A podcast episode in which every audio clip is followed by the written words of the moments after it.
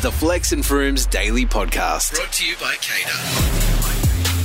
Now it is time for me to offend you through an Am I the Asshole? Yes. This one is probably one of the most practical but meanest ones we've had in a little while. Um, ready? Yeah. Yeah. I did paraphrase this because I overheard it, but you know, let's just take my word for it. All right, so there's this guy. He's been dating his girl for four months. Have they been boyfriend and girlfriend for four months? I don't know. These things. I don't know. But every year his family do this annual hike because his dad's this huge fitness nut. Gross. Now he claims he claims it's not one of those hikes you just like you know those casual like one hour up and down. It's the kind of thing you need to prepare for, like climbing Mount Everest type vibes. The full day, eight to ten hours, very treacherous, not chill. And like your nipples are gonna chafe off, your toenails are gonna fall off. It's you know that type of thing. So he's saying uh, in the past he's invited his exes on this trail because it happens around christmas time. It's a nice way to integrate the new partner into the family but with his current girlfriend he doesn't want to invite her. Why you may ask? Because she's overweight and he feels like she doesn't have the capacity to do the trail. Here's the kicker though. He doesn't want to tell her that she's not invited. He doesn't want to tell her that the hike is happening. Instead, he's bought her movie tickets to go and see Avatar on the same day of the hike. So she's just busy and therefore can't go, right? So, anyway, she then sees on Facebook that the hike is happening and obviously did her due diligence and has seen that partners have been in the past. So she's like, hey, like, what's happening with the hike? You know, am I going type vibe? And he's like, I don't really think it's for you. And she's like, no, I would prefer to go on a hike than go see this movie alone. Like, I'm really excited. I'd love to go. Being enthusiastic as you are. He's like, no, I don't, I don't think you should go. She asks him why. Like, is it because your family doesn't like me? He says, no, because you're overweight. She's like, huh?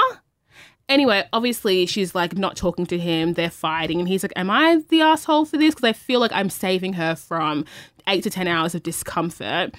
He then goes on to say that she suggested that maybe she just like go on the hike and then do what she can. And he's like, "My family is not that kind of family. Like, they're not going to make it easy for you." I'm going to say, no, you're not an asshole for speaking your truth. Okay. We talk about open communication. Unfortunately, it doesn't always give you conducive information to make you feel good about yourself, but it's honest. Yeah.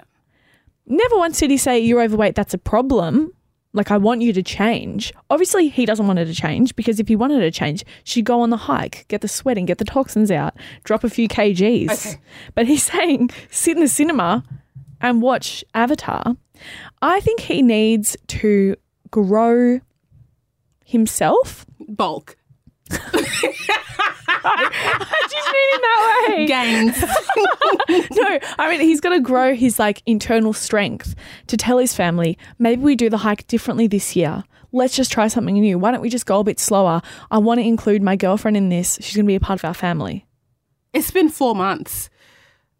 For those tuning in right now, here's this guy's been dating this girl for four months. Official for four months, I don't know, but been dating, have known each other for four months. He has this annual hike with his family every year. His dad's a fitness nut. This is not a casual one hour trail, it's a full day affair that you need to train for. He knows his girlfriend is overweight and I think, read between the lines, unfit. So he doesn't want to put her in an uncomfortable, uncomfy position where she goes and she can't participate. He also stressed it's not the kind of thing that you can go and go back from. At a certain point, you have to continue. And he's worried that she'll be uncomfortable, unable to go on. So he's like, just, you can't go because you're overweight. The kicker is, though, he didn't actually say, he didn't add this nuance. He just bought her two tickets to Avatar on the same day. Also, I've heard Avatar's really shit. I have, really? Someone was like, "Oh, it's just like um the Smurfs, but betterly digitized or something." I don't know. That sounds pretty laugh. good to me. Okay.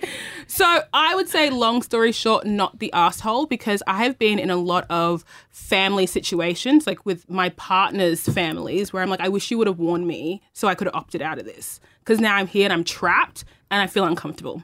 Mm, true. Well, whatever. I say go to Avatar, miss the hike. I've never liked hikes, regardless of weight or fitness. The fitter I am, the more I actually despise going for hikes. It's uncomfortable. He should have probably um, prefaced it by saying, like, you're a pretty princess. Okay, yeah. I don't want you to get yourself dirty. compliment sandwich. Yeah. You've been listening to the Flex and Frooms Daily Podcast. For more, tune into Cater on DAB or stream it on iHeartRadio.